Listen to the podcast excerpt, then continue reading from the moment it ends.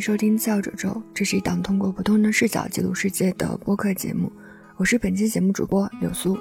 在过去一段时间里，普通人之间的连接感，甚至可以说是抱团取暖，显得格外重要。我也去参加了一些线上和线下的活动，因此认识了我们本期节目的嘉宾李波波。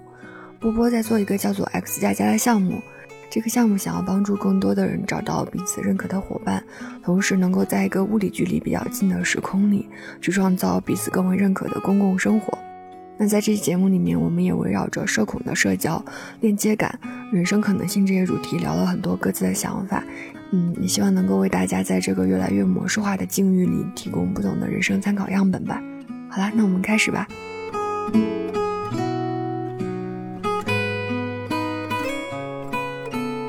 大家好，我是波波。那在浙江温州，嗯，之前在日本去做一些文化交流的活动，做了一个项目叫 XCI 的间隔游，啊，然后做的内容呢，其实就是把一些中国年轻人带到日本的乡村去做一些交流互动，然后呢，给到大家一些人生的生活方式的参考和人生路径的参考，大概这样的一些事情。然后后来因为疫情呢，就回国了，然后现在回到自己的家乡温州这边去做一些呃尝试。那其中有一个议题叫做社群营造啊，然后刚刚可能跟柳苏也会有聊到，现在人和人的真实的关系的建立的这一部分好像是蛮有需求的。那我们也恰好在做这样的一个事情，对，今天就很高兴在这边可以跟大家做一些交流分享。对我跟波波认识的契机，也是我参加他组织的“叉叉叉”这个活动，然后当时也是在线上，因为参与的人可能在各个地方都有，但是在那个活动现场，我会感受到，嗯，一种非常高密度的能量，而且就是你不用担心社交遭受因为就会有主持人他把整个会议的流程拿捏得非常好，非常准确，每个人都有自我暴露的机会，但是又不会过度的卷入。我也想问波波。你可以简单的跟不太了解叉加加的朋友介绍一下叉加加是个什么，以及你为什么想要做这个事情吧。哦，那做叉加加之前呢，其实我大概在一三一四年的时候开始去做一些呃网红经济的这样的一个工作。那个时候呢，网红还是一个比较少的、比较新兴的这样的一个行业，不像现在满大街各种各样的网红，大家随随便拿个什么视频拍一下就就变成网红去上传。如果大家有印象的话，可能是有一个什么万万没想到啊，什么或者什么小苹果啊，那嗯那个时代啊，我们去做一些网红的事情。那做网红的事情呢，比如说有些从业者他可能会追求的是流量，他不同的追求不一样嘛。那我那个时候特别想做一个事情，叫做 Great Academy，就是创作者学院。那这样的概念起源什么呢？我觉得说，哎，不同的网红跟不同的网红之间。如果能够产生某种化学反应，然后产生一个新的内容，啊，我觉得那个可能会蛮有意思的。然后呢，就跟我们原来公司的老板去商量这个事情，那他也很认可。但是呢，这个事情后来呃我还没有怎么推进，后来我就离就离职了。离职了之后呢，我其实后来就会去思考，哎，这个事情好，我还是蛮感兴趣的。可能更广泛意义上去做这个事情，就不只是限于网红。如果说，哎，不同行业、不同领域、不同技能的人能够产生某种链接，并且产生新的内容的话，那好像也是个蛮有意思的事情啊。所以那个时候有这样的一种想法的雏形啊，然后这种雏形呢，后来就变成了一个具体的呃符号或者品牌，叫 X 加加。那 X 加加呢，它是呃一个来源于它的概念或者是灵感来源于计算机的语言，叫 C 加加。它的意思是什么呢？就是 C 这个东西哦。每个回合加一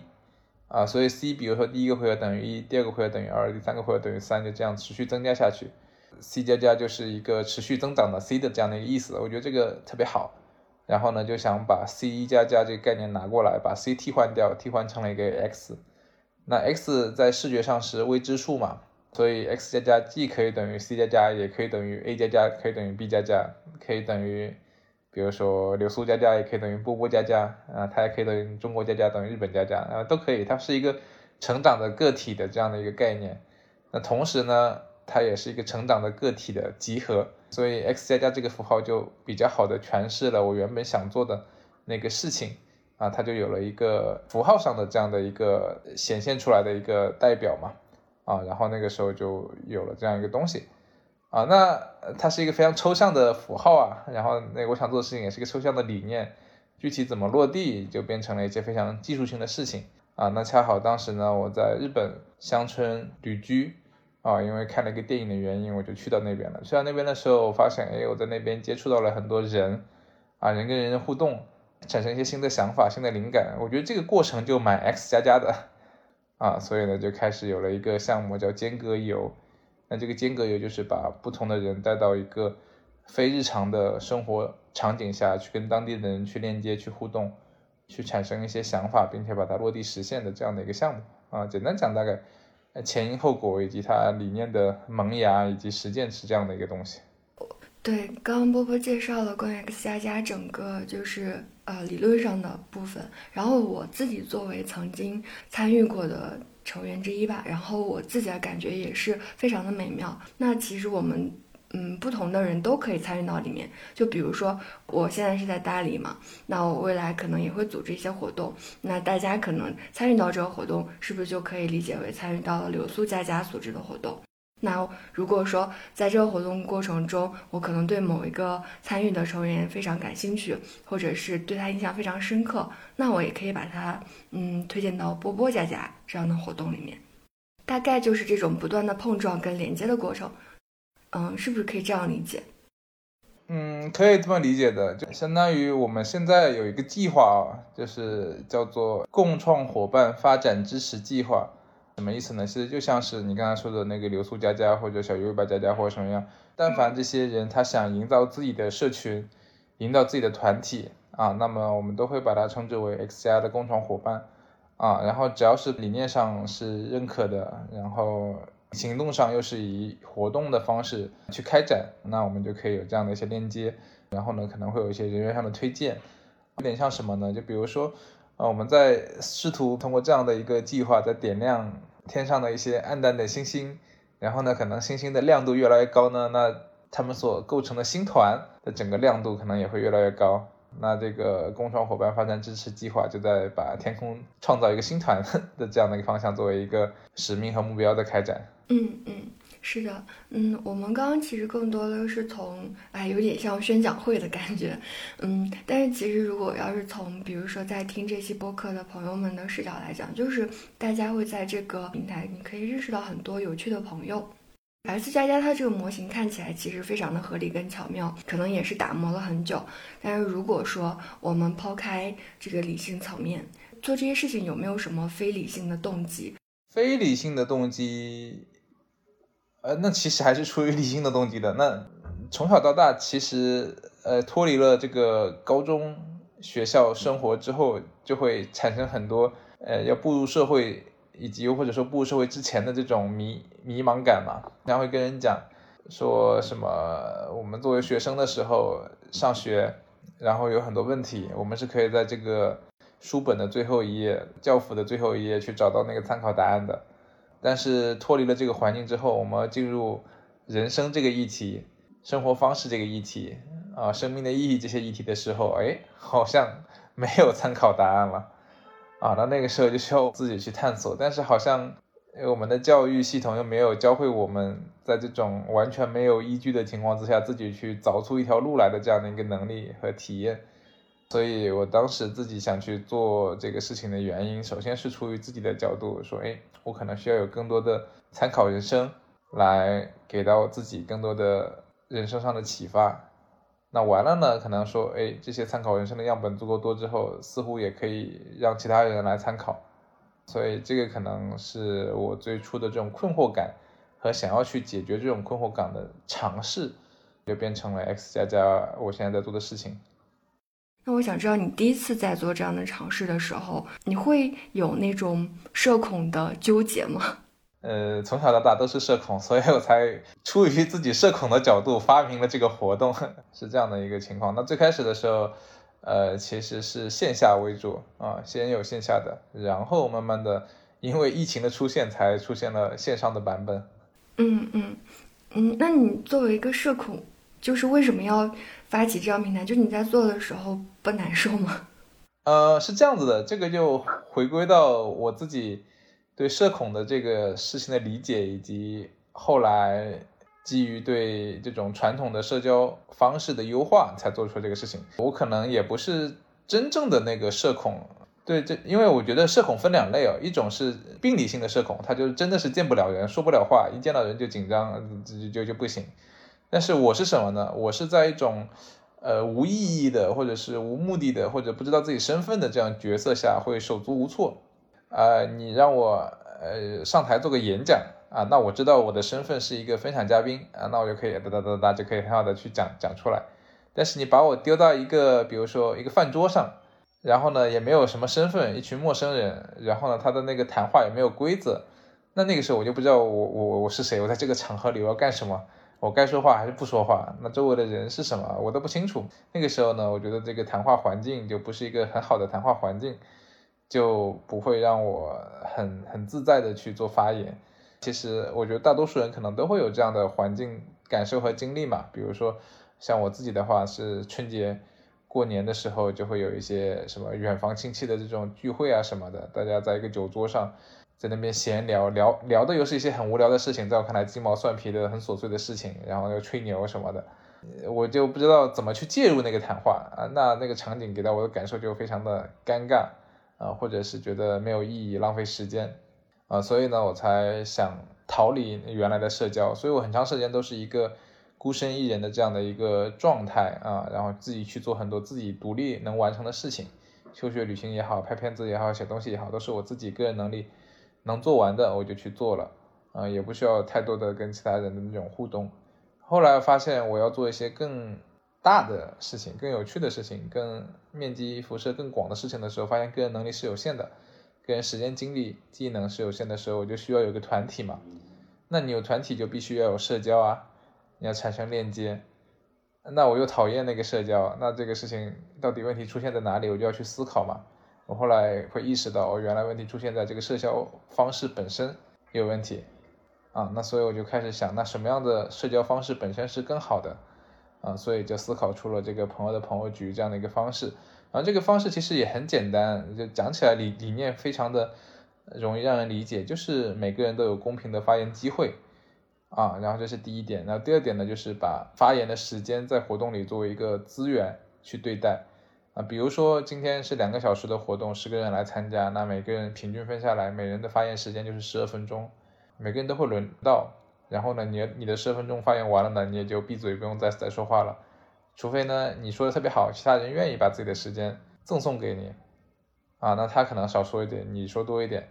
啊，时间在这个活动里面自然的流通，啊，它既保证了某种公平性，又保证了某种好的机制去生产好的内容，啊，然后呢，让谈话也能更好的发生，啊，所以慢慢的就做了对传统的社交方式的优化，啊，优化完了之后，我觉得这可能就是适合一个呃社恐的人的这种社交方式了。然后大概是这样子的过程演变出来的。嗯，你刚刚说那个社交跟链接这个部分，我自己也非常非常有感觉。就是在漫无目的的对话过程中是非常社恐的，因为我找不着自己的位置，因为好像在那个场合下，谁更活跃，谁就有更多的发言的时间跟资源，好像大家在争夺这个资源。我有的时候其实不想去争夺这个资源，但好像如果自己沉默又有一点不合时宜，就会非常的尴尬跟局促。就是说话吗？自己也不想说；不说话吗？又觉得不太合适。对，所以你刚刚说的那个，通过发起这个活动，好像也给自己找着一个位置的正当性，还有一个规则来减轻自己去争夺的那个压力。嗯，我感觉我们的思路会有点像，就比如说现在在大理开一个小的空间。其实，这个空间能来多少人，这个我并没有抱太高的期望，也没有这个压力。但是好像有了这个空间之后，我就有了某种位置上的正当性，然后我知道我在这儿要干嘛了，就我一下子就会觉得非常的坦然，因为我知道这个身份的人该干嘛。然后大家也知道，就是在一个海洋上面，你自己好像有了一个岛。然后你可以用这个岛发射信号去跟别人去交流，而不需要去以一个非常广泛的一个身份，就是一个个体的身份去跟别人交流。像你刚才提到一个非常重要的点啊，我觉得这个点可能也是当下很多人会引起共鸣的点，就是那个关于身份感的这种困惑，以及由此所产生的整个迷茫感，就是在行为上的迷茫感。就我觉得可能高中之前啊，就是我自己的成长经历里面，就很多人其实并没有在这个学术环境里面被要求或者被激励去多去追问自己要去干什么嘛，或者对身份求更更多的追问啊，所以身份这块其实都是蛮模糊的。反正就就就是是个学生嘛啊，我又是个中国人或者什么啊，就就是以这样的一个状态就度过了那段时间。以至于带着这样的一种对身份或者对思考有欠缺的状态，就进入到一个社会环境或者一个新的环境的时候，就会懵逼掉。同时呢，又有这样的一个身份的那个思考的需求会出现，因为这种需求在于我们接受了这个社会上的各种各样的，不管是网络上的还是现实生活中的新的信息嘛。啊，那那有信息我们要把它消化掉，那如果又没有把它。消化掉，那就会对一些传统的社交场合特别的下头，就不知道要要干什么。我刚刚听你讲的时候，我回忆说，如果在五六百年前我参加那个家族聚会，可能也不会觉得尴尬，因为我在那个家族聚会里面，我就是个小辈嘛，啊，我我就是个参与者，我都没有自己的独立意识嘛，啊，我我的那个身份就是这个族群里的一个部分，嗯，然后我接纳了自己在这个族群里的。那个听从者的这样的一个身份其实就好了，因为这个族群是会有他的那个长老嘛，就是他的那个村长也好，或者什么家族里的老大也好，他会去带领很多事情，然后呢去提供建设性的意见，然后他掌握话语权。我们呢就在那边吃吃喝喝，然后吃个肉，在旁边听着，然后出去玩一玩，可能就就可以了。那个时候其实没有这种太多的自主意识，然后我们身份就是这个家族的成员的这样的一个身份。但是回到现在呢，就是我们对那个身份的思考的需求其实增加了。我好像不太认可这个这一群人或者这种血缘上关系的这群人掌握了这种话语的资源。那同时呢，我们自己又困惑，哎，那我到底是谁？我我我在这个不知道自己谁的情况之下，就很难在这个场合下有一个基于对应的清晰身份的一个言行，所以就会产生对应的困惑感。啊，你刚才讲的时候，我会想到这些东西。你刚刚说到那个长老的那个部分的时候，呃，我自己也有感觉到，就是，呃，我们其实每个人可能讲到现在，你可能在工作中有一个社会上的职业身份，呃，然后你在家庭里面扮演了一些，比如说儿子的女儿，或者是父亲、母亲这样的角色，啊，可是这些角色好像都是那种非常定型的，甚至我们都对这些角色有了一些非常模式化的期待，但是好像。从这些角色中，如果豁免出来或者剥离出来之后，那作为一个个体，你到底是什么样子？或者你想有还有没有一些新的可能性？这个时候就是不知道的，需要去见到不同的人，看看他们在这些已经定型的这个模型之外，他们还长出来一些其他什么东西。这件事情，呃，我自己一直觉得非常非常的重要，因为。我自己的感觉啊，就是我的社会角色，其实他们并没有给我带来太多的灵活性，就反而是一个在不断的高压跟规训我的一个过程。确实被规训之后，你可以因此获利嘛？除了被规训的这一部分之外，那我还有没有可能获得一些喘息的机会？嗯，比如说我离开一家公司，或者我跟我父母吵架之后，我还有可能去的一个地方吗？我觉得这个东西现在，当一个人越来越觉醒，越来越想要有自己的那个部分的时候，这个东西太重要了。如果没有这个东西，那其实你会越来越服从于那个牢笼，因为离开这个牢笼，你好像也不知道能去哪。那为什么要离开呢？或者怎么敢离开呢？你刚刚有提到那个场合的时候，突然间觉得，其实，在那个场合里面没有自己，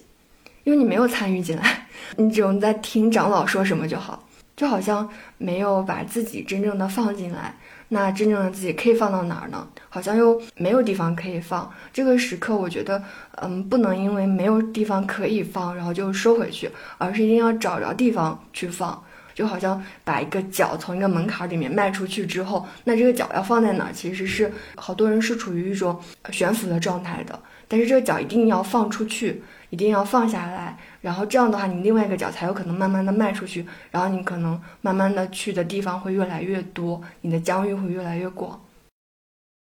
我刚刚在听你讲的时候，我会想到什么呢？我觉得这个问题的本质哦，呃，如果要把它提炼成一个课题的话。啊，它其实是一个关于身份的课题。那它里面呢可能就会两个小的课题，一个叫做身份认知的建立，以及一种身份认同的建设的这样的两部分。呃，那可能像你刚才说的，迈出那那一只脚是开始想要去探索自己的身份是什么，然后自己是什么，呃，这样的一个建立的过程。那回过来呢，如果回到刚才说的那个家族的这个场景下，那其实是家族我们作为一个主体啊，或者说呃，甚至我们有时候说国家作为主体，那他们需要做的事情是什么呢？他们需要是。建立这些晚辈 或者是后来者新生儿外来人口的一种身份认同的建立啊，那他如果这一部分做的没有特别好，那么这些年轻人他的自我认知跟这个族群的身份认知之间有了一些代沟，有了一些差距，那他就很难有那个参与感啊，所以这种没有参与感或者没有关联性的状况，不只是出现在家族里面。群落里面，它也出现在比如说整个宏观的社会里面嘛。回过来回到我们个体身上啊，当比如说一个主体对我们的影响好像逐渐在减弱，那我们试图 要去逃离它，踏出那只脚的时候，那一方面我们自己需要去做的是一个自己的身份认知的建立的过程，以及如果自己的身份认知建立完了之后，那其实我们也要去呃探索的其实是一个让其他人产生身份认同的事情。那回到具体的例子上什么呢？比如说你开了一个书店，那其实你就在做一个自己的身份认知的事情嘛。比如说你就是个书店老板，那这个过程其实是你在做自己的身份认知的建立的过程。但是这个身份认知的建立完了之后呢，你你就一个人，这个书店是经营不下去的嘛。你可能需要有一群用户或者是客户或者是熟客来一起让他可以很好的经营。那怎么让他变成熟客？那其实就需要你作为一个主体，你去经营这个事情，然后呢，去建立他们的身份认同。比如说，就有一些陌生人经过你的店门口之后，进来看了两本书，跟你发生了两个交谈之后，他开始觉得，哎，我就是柳苏的书店的朋友啊。那如果这样的人越来越多啊，相当于你对于他们的那个身份认知的身份认同的这个建立建设越好，那么这个书店本身或者你的这个团体可能才能更好的生存下去。啊，然后这一点恰恰是，比如说现在，呃，很多传统的这个族群啊，或者更宏观的那个国家层面，其实做的，我觉得有待优化的部分。哎，你刚刚有提到就是书店这个例子，因为我自己确实最近也在类似的思考过程中，然后我当时遇到一个问题，就是能量的问题。我虽然确实开了个书店，但是我好像就是我的能量并不能够非常。稳定的维系着我跟，比如说走进这个书店的每一个人发生一些高质量的交谈，嗯，所以我我也很想问你，比如说你在发起这些活动过程中，你的能量的状态是怎么样的？你会不会有那种不想发起活动，或者发起了活动觉得自己也不想参与的那种感觉？肯定啊，那你怎么办呀？两种角度去思考这个问题。那其实就要看，比如说这个有实践这个书店，它到底是你个人的一个表达，是你个人的一个空间，还是说它是一个团体的空间？那它如果你你说你把它的定位定位成一个柳苏的个人的空间，叫有实践，那么你想开就开，不想开就不开，你想说你就说，你就不想说就不说嘛，它就非常个人化嘛，啊，它就是一个个人上的这样的一个成果。但是如果说有实践，它也可以脱离于柳苏真正的独立的运行起来。那么他就跟柳叔的关系，可能柳叔只是他的一个发起人或者是创立者，那完了呢，可能也会有一个有实践的团队啊，那去稳定的运营它。前者相当于是有实践是柳苏的一个作品啊，那他非常依赖于柳苏。那后者呢，可能就是一群人为有实践去服务。啊，去帮他去经营的更好。那如果是后者的情况之下，就不是你个人的事情了，而是有一群人嘛，啊，然后这一群人呢可能会互相的协商、沟通、协作，让它逐渐变得更稳定或者更可持续、更有生命力。对，这个可能要看你自己对这个事情的定位，你是从自己角度出发，还是从有时间的角度出发去开展这个事情？有道理。那你现在是等于把 S 加加从单纯依赖自己的能量的部分。就是发展成一个团队，这样你可能他被你自己的影响就会少一些，是吗？啊，对啊，X 加加跟李波波就本身就是两个东西嘛，啊，我一直会非常强调这个东西，尽管它可能会有关联，但是他是他，我是我。嗯，明白。我在想，可能刚开始发起活动的很多萌新，或者比如说想在自己客厅，嗯，组织一些活动的人，他们可能还没有办法发展成团队，还是靠自己。那你可能也经历过这个阶段吧？那你在这个阶段过程中，如果你自己情绪有起伏，那你是怎么去处理自己的情绪跟这个活动之间的那个部分呢？我经过了这个阶段之后，所以我刚才提到的那个共创伙伴发展支持计划，其实非常重要的一个环节，其实就会引导支持这些组织活动的人，啊，给了他们一个非常清晰的方向。其中的一个方向就是说，你通过组活动的目的到底是为了什么啊？然后会有一个这样的一些提问。那其中我们给到的一个建议就是说，你组活动其中要有一个非常重要的目的是要建设你的团队。因为来参加你活动的人其实是趣味上或者是价值观上认可了你的一些人嘛，那如果他们只是一个参与者来参加完了又走了，那他们对你来说就是一种消耗嘛。那如果说他们来了，你又通过某种方式把他们发展一下，啊，发展他们的身份认同感是吧？啊，发展他们成为你的团体的一部分，啊，那么他们就可以变成一种产能，呃，一起来去经营这个事情，那就可以。解放你的时间，然后呢，就有更多的活动能够一起发生，啊，所以这个是我对这个事情的思考，也会给到这些人的一些建议吧。一个活动成熟不成熟，其实非常依赖于组织方对每个细节是不是都有把控，以及都能够理解、都能解释的清楚。如果他所有的解释都是清楚的、可控的，啊，那他就是个成熟的。如果说他自己也解释不清楚，可能哎，今天随机出现了来的这个人，还好像效果挺好，哎，就明天那个随机来的人啊，那个效果不好，他有不可控的部分在，那我觉得他可能就不是足够成熟。那像我们的话，其实我们就会把活动分成两类嘛，一一类就是我们的活动就是相当于是为了建立人力资源啊，建立团体。的这样的一类活动，那这类活动的目的就是可以说有更多的伙伴的关系能够建立，然后另外一类活动呢，其实就是相当于是面对陌生人嘛，啊，那陌生人的话我就不用挑了，那他可能未来建立的关系可能也更偏向于经济关系嘛，所以前者是社群关系，后者是经济关系，这样的两种活动目的的一个定位是有差异的。那我们在组织的过程当中，其实也会对来的人是什么样子，就有了挑选和不挑选的这样的一些选择嘛。明白，嗯，那我们其实刚刚聊了很多关于 X 加加的东西之后，我其实很好奇，就是你在做这件事情过程中，嗯，你作为你自己，你有得到什么样的反哺，或者是有什么改变吗？哦，我觉得我自己最大的收获其实是两部分了，一部分是。呃，认知上的一些升级了，就是开始考虑事情考虑的不一样啊。因为比如说你作为一个创业者，你和一个在公司里面上班的人，他思考的东西是不一样的。因为比如说你在公司里上班的话，通常日常生活里所被分配到的课题是一些非常清晰的具体的一些课题，然后你就完成这些 KPI 什么的，你就成立了。但是，当你作为一个创业者的时候，它首先就不是一个被分配的课题的概念了，你要自己去挖掘、发现这个社会上的很多问题。所以呢，处在这个创业者的身份里面，其实他的视角是更开阔的，这是一方面。那另外一方面呢，我我作为一个创业者，可能跟一般的创业者可能还稍微有一点不一样。那不一样的点就是，不只是专注在那个经济回报方面，可能还想创造一些更多的社会价值。啊，所以呢，就是这种念头本身其实就是一种视角，你带着这种视角呢，就会发现这个视角下的很多一些新的东西。那我觉得，首先对于我自己个人成长，其实是非常有帮助的。那另外一方面呢，就是我做的事情好像又稍微有一点新。那这种新的过程当中呢，其实你在落地实践的时候，就需要很多新的技术手段或者是方法、运营方案什么的。那这个就是一个不停的。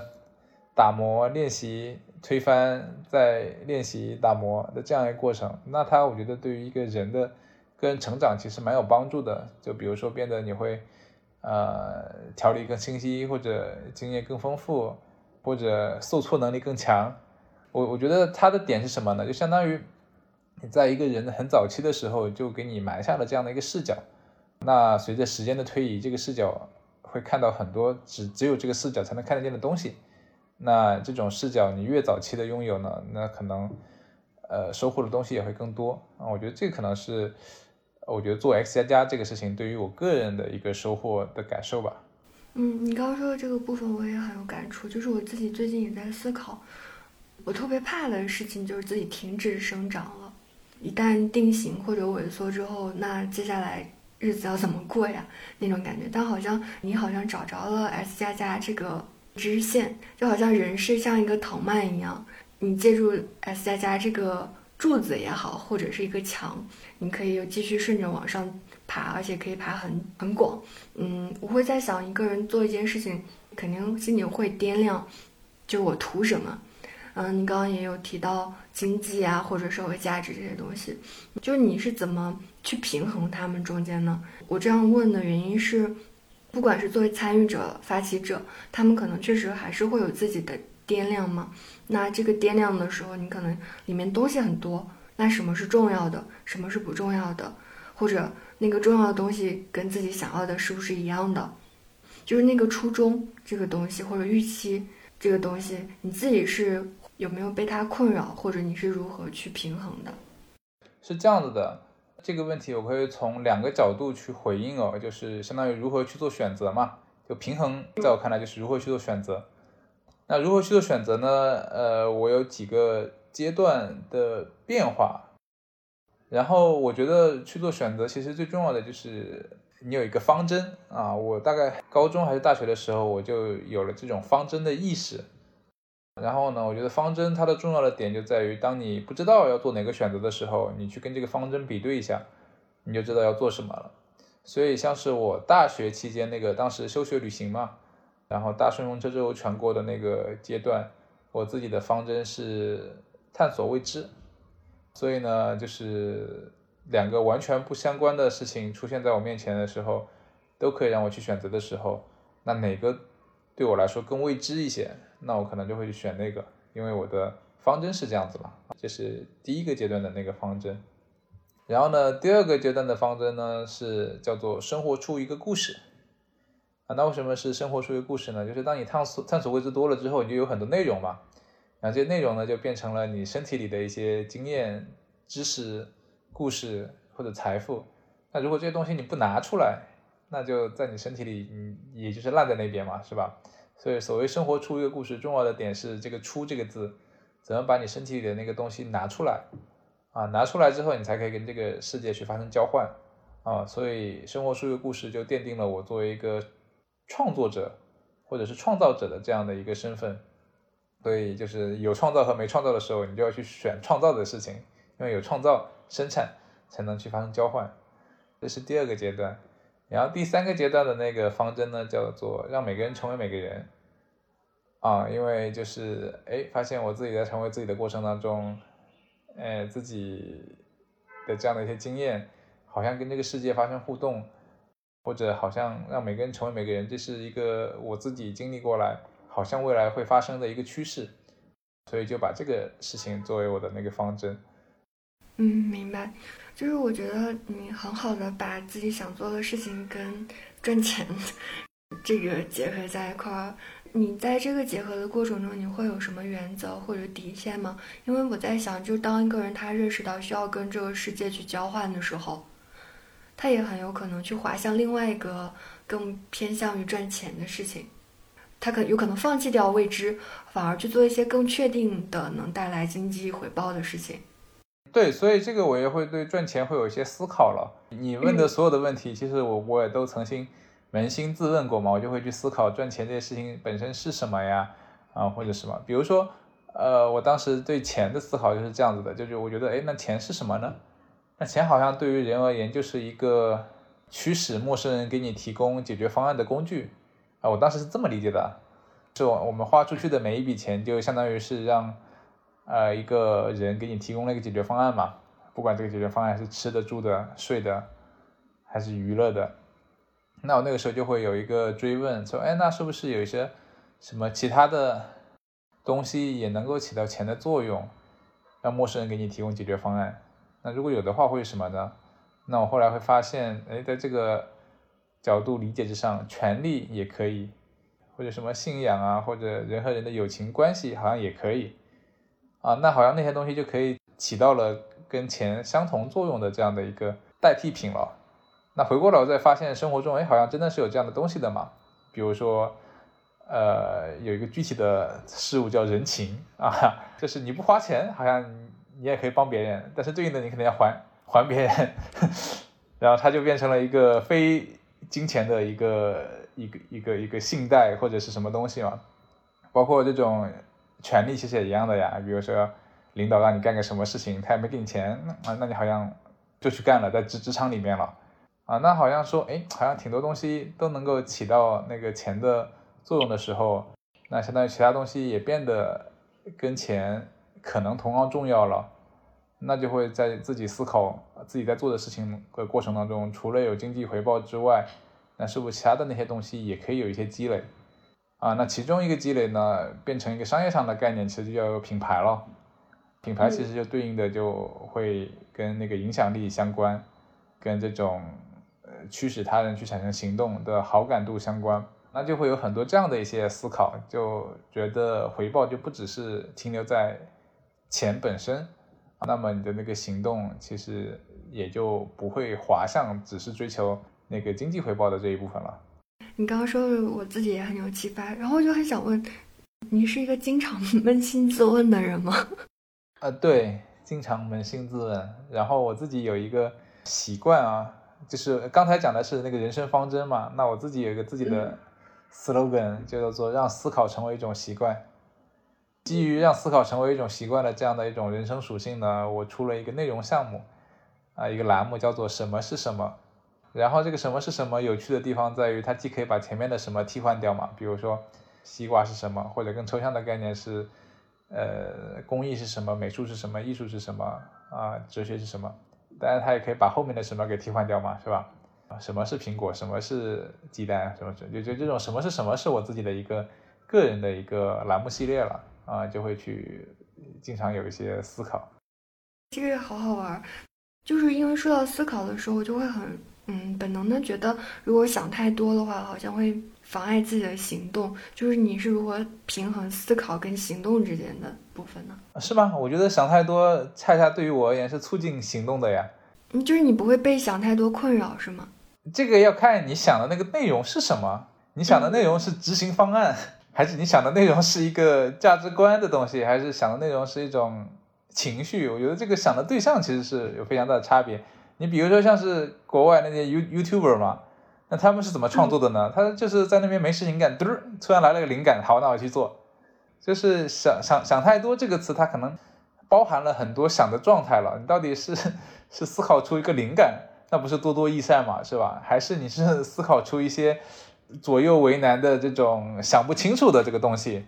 啊？我觉得想太多，更多的情况下，它描述的是一种想不清楚的状态，而不是想清楚了。那如果你真的是想清楚了，那想的越多越好呀。我明白，对你这样说也很有道理。那我想问一个问题，就是感觉好像在我们刚刚的对话过程中，你给我一种感觉，就是很多事情都已经想得很清楚了。所以，我我很好奇，就是有没有什么东西是你目前还没有想清楚的？嗯，目目前没有想清楚，那肯定很多呀。那你没有想清楚的事情，就是你会纠结吗？可能我的思考会分两个类别吧，一类是去思考一些。生活中随机出现的一些东西了，就比如说那个什么是什么，呃，跟你聊聊天的过程当中，我突然想到个什么东西，哎，我好像没想清楚了，我就会去想一想，这个可能是跟生活跟工作没有关系的。那另外一种呢，就是跟具体如何去解决一个问题，呃的相关的一些思考，啊，它就是非常形而下的一些技技术方面的东西，那我会去想，对。然后有一些可能跟技术相关，但是跟生活又不相关，然后又暂时还没有出现在我脑子里的问题，肯定很多的呀。啊，比如如何上上月球是吧？我 就咱不会去想那些问题了。明白。呃，我我发现，在我们聊天过程中，确实我们两个在某些地方很相似，但是在思维方式上面就会各有各自的那个逻辑。就是在跟你聊的过程中，好像也获得了一个，就像你用你的词语，就是人生参考样本的感觉。听我们这个播客的人可能是各种各样的。我想知道，就比如说你有什么想要对呃听这几播课的人讲的吗？做两个比喻吧，啊，可能是我想讲的东西，因为我觉得人可能很多人都会有困惑嘛。我觉得困惑这个事情啊，困惑和欲望是指使人去产生行动的两个非常重要的原因。然后呢，欲望这部分呢，就反正你该吃吃，该喝喝，然后该喜欢漂亮的喜欢漂亮的，这个就不不展开讲了。我可能想重点讲一下困惑，因为我觉得可能很多人都会有一些呃自己的困惑，无时无刻都会出现啊。那困惑怎么去解决啊？那我觉得解决困惑的话，可以去呃想象一个画面，比如说我们在一片伸手不见五指的黑暗的环境里面，不知道。要去哪里也不知道该怎么去，啊，那这种情况之下呢，我们首先需要有一个远处的星辰呢，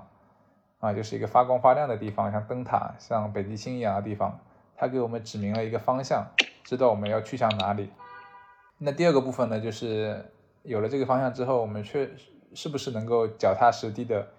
一步一步的走过去，啊，碰到河流跨过河流，碰到高山翻越高山往那边去。然后呢，在这样两种状态下呢，都是可以去解决问题的。所以那个星辰的问题呢，其实在我看来就是文科在解决的问题，人文社科，它告诉我们要走向哪里，给到我们很多人生的答案，意识方面的一些答案。然后呢，走路的这一部分呢，其实就是一些技技术环节，它是一些理工科教会我们的如何去理性的去思考问题、分析问题，给出技术方案，然后走过去。哦，所以我觉得现在很多人的困惑一旦出现的时候，我觉得可以从这两个角度去尝试去解决那个问题，就想一想，哎，这个困惑它所对应的那个方向是什么？是不是我要走的那个方向？我要走的方向该是什么样子的？那有了这个方向之后呢，那再去找一些具体的技术手段啊，然后上网啊或者什么，只要你能提出精准的问题，都是能找到那个问题的答案的。可能这样子呢，就可能是一个解。解决生活中的困惑的思路吧。然后呢，我觉得，呃，虽然讲起来会比较通俗易懂，但是它的困难的部分在于，呃，这种星辰的寻找以及星辰的生发的这一部分可能会有些困难。那所以他就需要，呃，跟大量的带有不同星辰、不同方向的人去交流、去互动，去了解他的人生答案。比如说，哎，他跟波波聊一聊，哦，原来你在做 X 加加，你为什么做这个事情？你要走的方向是什么？那比如说碰到柳树的时候聊一聊，哦，原来你要去做这个有实践啊，你要去的地方是什么啊？或者跟一些其他人聊一聊，他们的方向是什么？那慢慢的可能就会有自己的一个方向。有了方向之后，后面的一些技术性的事情反而是好解决的，我觉得。明白，因为你刚刚有说到星辰这部分，我突然间也理解，就是我为什么要开书店，就是你在书店里面遇到的每本书，它背后的人有可能也是一个星辰。如果你很喜欢它，或者是。就是看到他的生平或者他讲的故事，可能也会给自己带来一个方向。然后我们好像说的很多东西，我现在看来都是那个有动力或者是有力量去做这些事情，有力量去跟人聊，去问他你最近在做什么，或者你有力力量去有足够的心境去沉浸到一本书里面去听一个人他的思想是什么。那如果再往前推一点。那这个力量从哪儿来？就是这个状态，这个我还有可能去寻找星辰，嗯，有可能去翻山越岭的这股劲儿，呃，从哪儿来？你小时候有遇到过这个困境吗？哦，我觉得这个力量其实有内在的和外在的吧。外在的呢，可能就是榜样的力量嘛，就是有一些榜样，然后他做了一些事情，然后呢。成功了，就给人特别的有激情嘛，就是一个解决。所以你会发现，所有的那个好莱坞的电影啊，就是这种套路啊，解决一个棘手的问题。然后呢，作为观众呢，我们都喜欢看见问题被解决了，就很开心啊。然后这种问题解决完了之后呢，他就给我们留下了身上的一些力量嘛。然后这种力量可能短暂的呢是一种呼喊，然后牛逼牛逼。那长期的呢，可能就变成了一种。行动嘛，那可能这是外在的，但是我觉得外在的这种力量都是短暂的啊，喊几句牛逼就回去 睡觉了，是吧？然后我觉得更内在的这种力量，其实就是自己去经历了，就是你自己也开始去解决一些问题，你解决个小问题，解决个中问题，解决个大问题，你在解决各种各样的问题的过程当中，自己内心就孕育出了这种面对困境的坚硬的意志了。那这个可能就是需要去通过实践才能获得的。我感觉我们这次好像一方面聊了人跟人之间的连接，还有一个就是人跟自己的这种连接，就是你找着自己，然后借由你找着这个自己，找着更多的同类，然后扩大影响力，然后自己的版图跟疆域就会越来越广阔。嗯。那我们这期节目差不多就到这儿了。然后非常感谢波波来做嘉宾以及分享这么精彩的内容。然后如果感兴趣的听友可以去关注波波的公众号。也希望大家每个人都能够嗯找着自己，成为自己。好，那我们这期节目就先到这儿了，谢谢大家的收听，也谢谢波波。嗯，拜拜。